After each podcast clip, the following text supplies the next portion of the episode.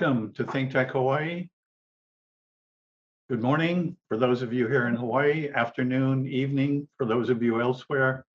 And we have the great good fortune to have with us today eh, two of our favorite conversationalists and people, Professor Vernellia Randall in Orlando, Florida, Professor Emerita from the University of Dayton School of Law, and one of the leading national and international experts on race, racism, and the law.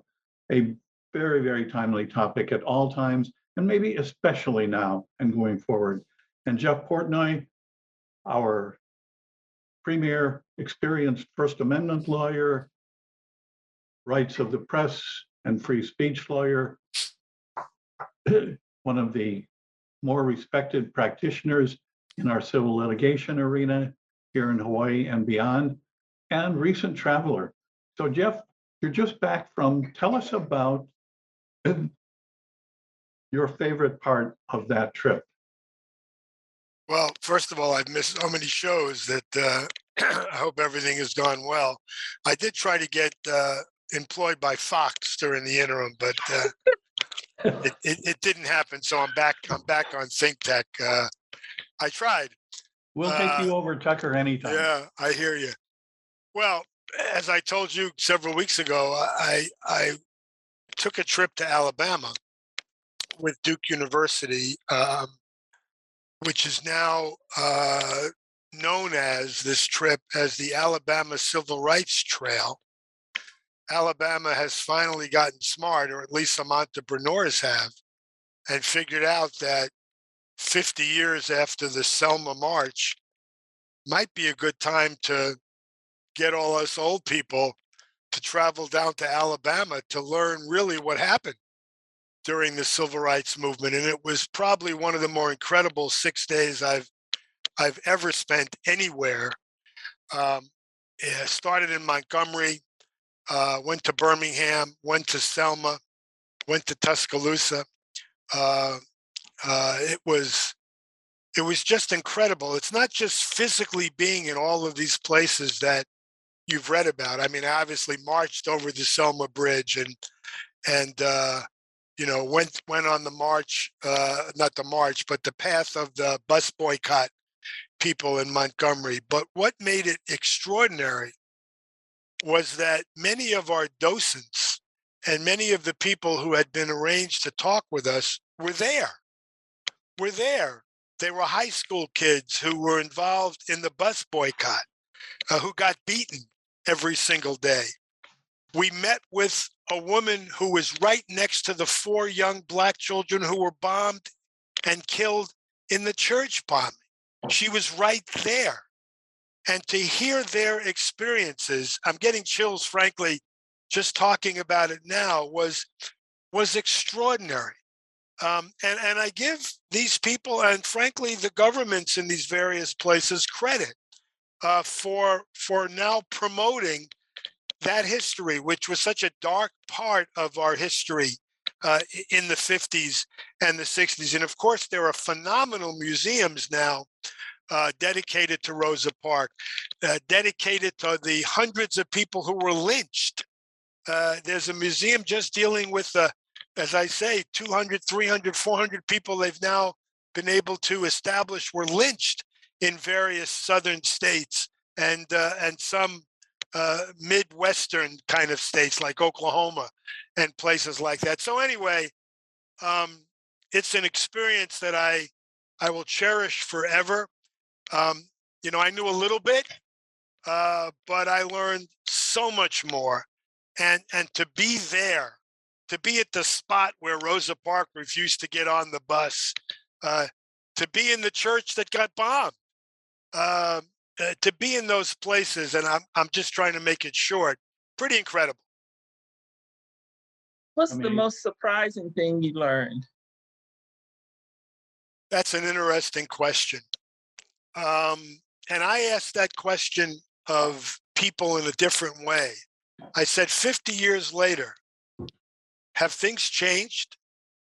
And I got multiple answers.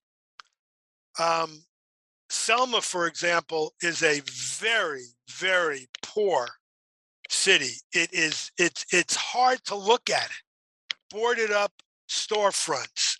Uh, it- it's just sad. And this is Selma, Alabama. Montgomery is, is starting to, it looks like a fairly um, modern city. You know, they even have a new ballpark. Um, I guess what I learned is that many things are better, but many things aren't. For example, we were uh, in places where the high schools and the elementary schools let out at the end of the day. They're supposed to be segregated. They're not close. You know, it, it would be an all white high school with a handful of, of, of blacks, or to be an all black high school with a handful of whites. This is what, four decades after Brown versus Board of Education, five decades? But there is a, there is some optimism, but economically, some of these smaller cities in Alabama, uh, Tuskegee, for example, where the Tuskegee Institute is, that city looks like it's in Ukraine. That's how poor it is. That's how boarded up everything is, with a major black university sitting in the middle of nothing. So uh, there's been a lot of progress, I think, from the people we talked to, but there's a long way to go. Did they talk at all about the, uh, I'm interested, because this is some history I just learned maybe in the last eight or nine years. And I think it's being talked about more, but that Rosa Parks wasn't the first person. Oh, yeah. Yeah. One of the things that was fascinating was that many of the people we talked to wanted us to know that some of the major figures that we have known about, like Martin Luther King, who was 26 when he went down to Selma, or Rosa Park, Parks, as as great as they are, were not the pioneers. And they went through the people. There were actually three women that had refused to get on the bus before Rosa Parks and were in prison that I, you know, I never knew about. Uh, there are ministers that you don't hear about. You know, you hear about Abernathy and uh, and Martin Luther King, but but and there are others. But there were so many heroes, Professor Randall, that are not mentioned in history books. I was uh I the one one of the ones that I just been is was a teenage girl Yes, who was pregnant and right. I can't remember her name now uh but and and I hate that because I really like to have a shout out to her but she was uh I think she was some months before Rosa Parks and and that uh, at least the story that I heard, who knows what the story is until you hear from the people around there, is that people were concerned about a single teen woman as the uh, as the front for the civil rights movement, and so why they didn't pursue her as a case as much as they did Rosa Parks. It's, it's uh, it was an interesting. A- and that that bus boycott, which you know you know about because you read about it in a paragraph in the history book, should take up books because it was phenomenal how the black community was still able to get to where they needed to go. They they organized carpools, for lack of a better word, and and uh, transportation alternatives until the bus company had no choice. It was Because they going were- bankrupt. That's right. They were going Uh, bankrupt because the majority of the ridership was always black. I wonder what Florida's going to do. Have you been keeping up with what's going on down here in Oh, Florida? how, how could we not? Since I've last been on, I didn't think the country could go further to the right. I was wrong again. oh my goodness! The this, I should put Uh, on my I should put on my Disney ears. it seems like Florida governor and Texas governor are competing for the Republican nomination by saying, "Look, we're more Trump than Trump." Yeah, yeah, Uh, and down and and they are, by the way. and they are. They're just not as crazy acting. That's but they right. Are. Uh, they are. And down here you know, the the most recent thing is getting rid of I don't know what 29 math books because they have things about racism in it that's inappropriate and uh so yeah it's uh it, It's not, a- not a good, not a good time to be a minority, yeah whether it's a sexual minority or a racial minority. No, Uh, it's uh, they're coming out in droves, droves about it, and and and passing laws. The interesting thing, you know, I think what is making this time a bit different is it's turning back to Jim Crow's legal apartheid. That that there was a period of I forget which one is it. De facto is discrimination in fact de juris is discrimination without laws. Uh, not through the laws but just it, racial discrimination. And from 1964 up to the 90, 2000s uh, there was discrimination but mostly of it was through um, uh, non-racial laws, enforcement of non-racial laws. But now they're sort of like, oh, we can turn that on you. We can make laws that racially discriminate and be overt about that's what it's doing because we can claim that not doing it is racial discrimination. One of the people who spoke to us for two hours in a famous church was George Wallace's daughter. Fascinating. Two hours. She has become an outspoken advocate for civil rights. It's pretty amazing. But listening to her tell the story of growing up in Montgomery with her father, and then, of course, her mother, who, by the way, is loved loved by people in Alabama. You know, she became governor for a while before she got cancer and passed away. I never knew that. I figured she was another Wallace, but that's not what I heard when I was there. But listening to the daughter talk about her father standing in the schoolhouse door when she was Yeah. a teenager and and you know she was very understanding you know she she had a lot of you know praise for her father as a father but admitted that you know he at one point he was not an integrationist but he was not a segregationist and when he lost his first couple of elections and figured out i can't win this way he became one of the most outstanding quote unquote i don't mean that in that way segregationists and she talked about what it was like in the family but she's turned around completely. She must be about 60 or 65 now. Interestingly, Chuck, she's married to a former justice on the Alabama Supreme Court, who I spent some time talking to. Really fascinating guy, and uh, apparently pretty liberal uh, for somebody on the Alabama white guy on the Alabama Supreme Court. But listening to her talk about her father and what it was like was just one of those, you know, incredible, incredible hours. Did she talk about how he so he he he he became a segregationist to to as a political thing and was really outspoken and then when he lost his leg Yeah. he sort of converted back as i Yep, remember He You're you're of- absolutely right. You're absolutely right. He did. I mean, he didn't become uh, you know, Elizabeth Warren, but uh, but he he went back to where he had been before he had lost those first few races. Of course, by then, go ahead. I'm well sorry. He- had of course he had already done so much damage Yeah, but of course. but he also, and uh, as I remember it, at the time, he sort of owned it up to it and was uh, a bit of an integrationist. Uh, he wasn't just back to, he was, as I remember, sort of uh, appalled at his own behavior. Is a, One one book that I bought when I was there because I heard so much about a United States District Court Judge Frank Johnson, who I don't know, Charles, if you've read Chuck much about him or Professor Randall.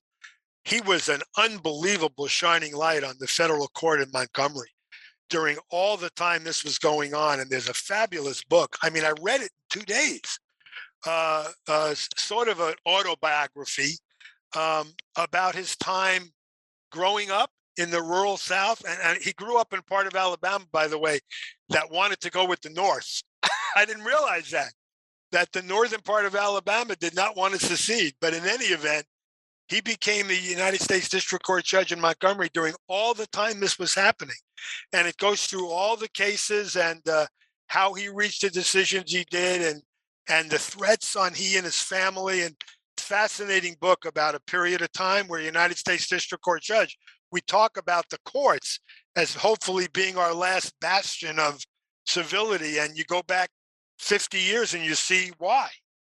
He was an incredible figure brave smart and uh, you know not always ruled in favor of he was not in favor for example of certain parts of the bus boycott and uh, and uh, you know other things but he he tried to bring people together and when he was unable to he ruled against the city of montgomery time after time. Kind of a bit of a well it's a great it's not a bit of a change of topic it's a significant change of topic. Jeff what do you think about what's it columns buying twitter? And the free speech implication. Oh well and also the free speech implications of uh, Dis- of uh, our governor and Disney? Well, let me take the latter one first because that's the simple thing for me. I think what's happening there is outrageous. I give Disney tremendous credit. Uh, this is not new for them. They have always been an advocate for the you know the gay community. Um, they were a little late to the party, but since they came to the party, they have been outspoken. And I think, you know, whatever forced them, and it must have been their employees, to come out against this Florida law. And, and it's going to be an interesting legal battle. But, you know, uh, I think from a free speech viewpoint, it's it's horrible. And, you know, I'm not a and Twitter... Disney. Go ahead. I'm Disney sorry. has the is it? I mean, constitutionally, the, the Supreme Court said corporations are persons. Yes, they did. So which, they, which which means that they have what my understanding would be the rights of a person and that right would be to be able to comment on, polit- on political things uh, and not have the government interfere. Clearly, if it, it was just one private party to another private party, but we're talking about the government of Florida punishing a person, corporation, for their speech.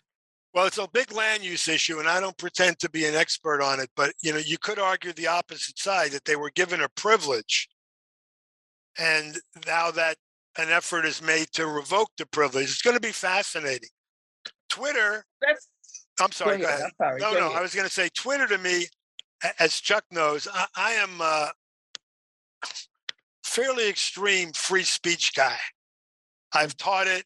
Um, I've debated it with minorities and others who tell me that I don't really understand how words can hurt, and I appreciate it. But I, I've been consistent.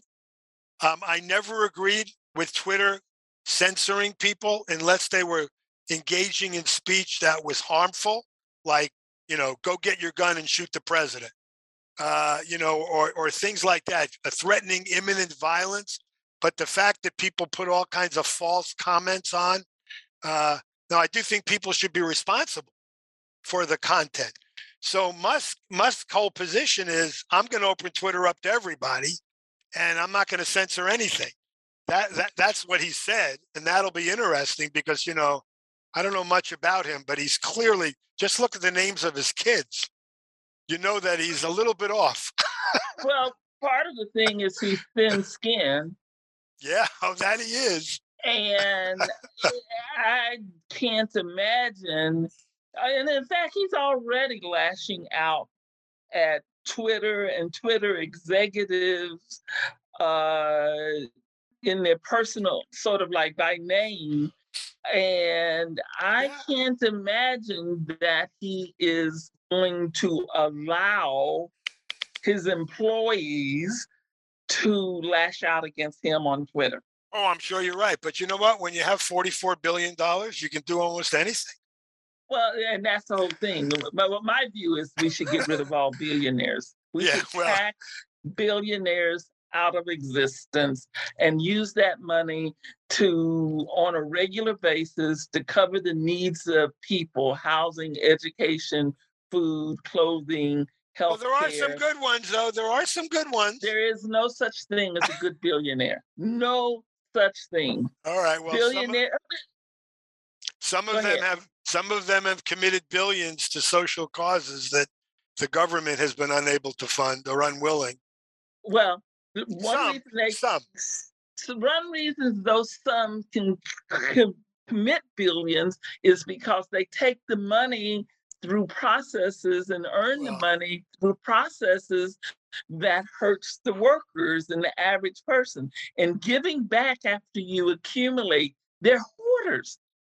I mean, who needs that much money Chuck. except Chuck needs that much money. except for a hoarder.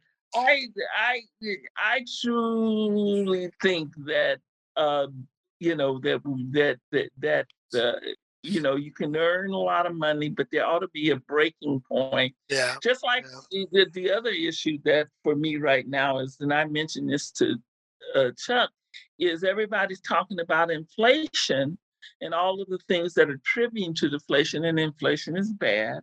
But no one's talking about the increased profits Do you know what and one? how that is Yeah, I hear you. contributing to uh, Do you, do you know? Uh, uh, do you know what one billion dollars would do to Selma, Alabama? One billion.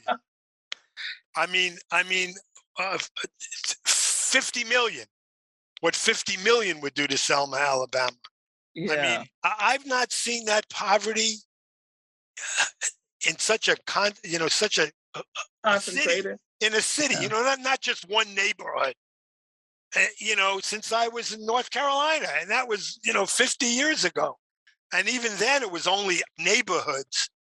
Um, anyway, you know, I, I remember a, a, a conversation I think you and I may have had back in the fall where I think you were a lot more optimistic than I was about the future.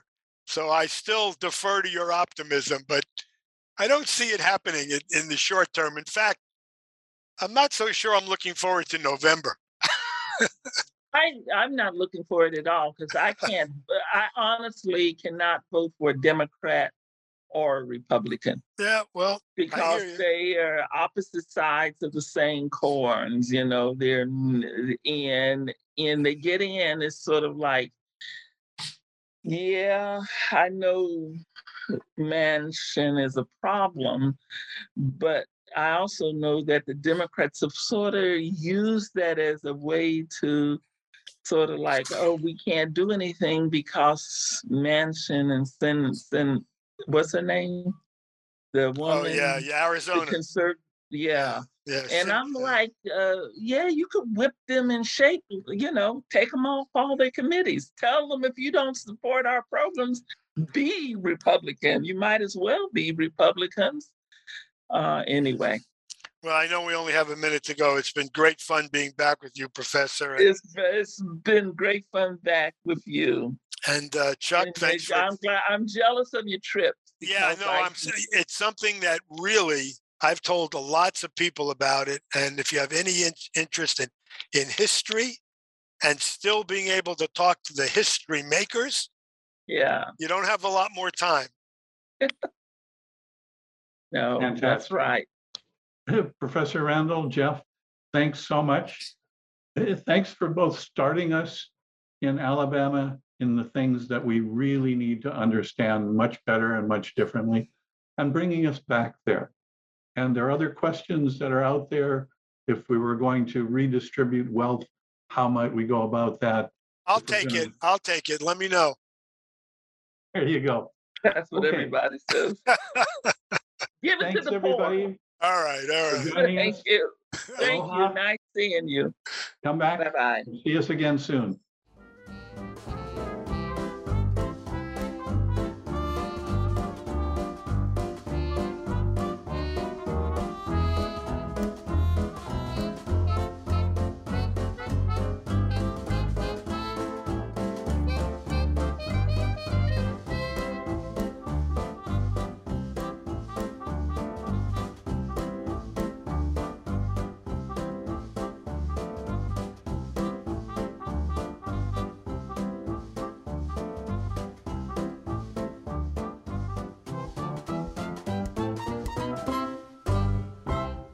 Thank you so much for watching Think Tech Hawaii. If you like what we do, please like us and click the subscribe button on YouTube and the follow button on Vimeo. You can also follow us on Facebook, Instagram, Twitter, and LinkedIn, and donate to us at thinktechhawaii.com. Mahalo.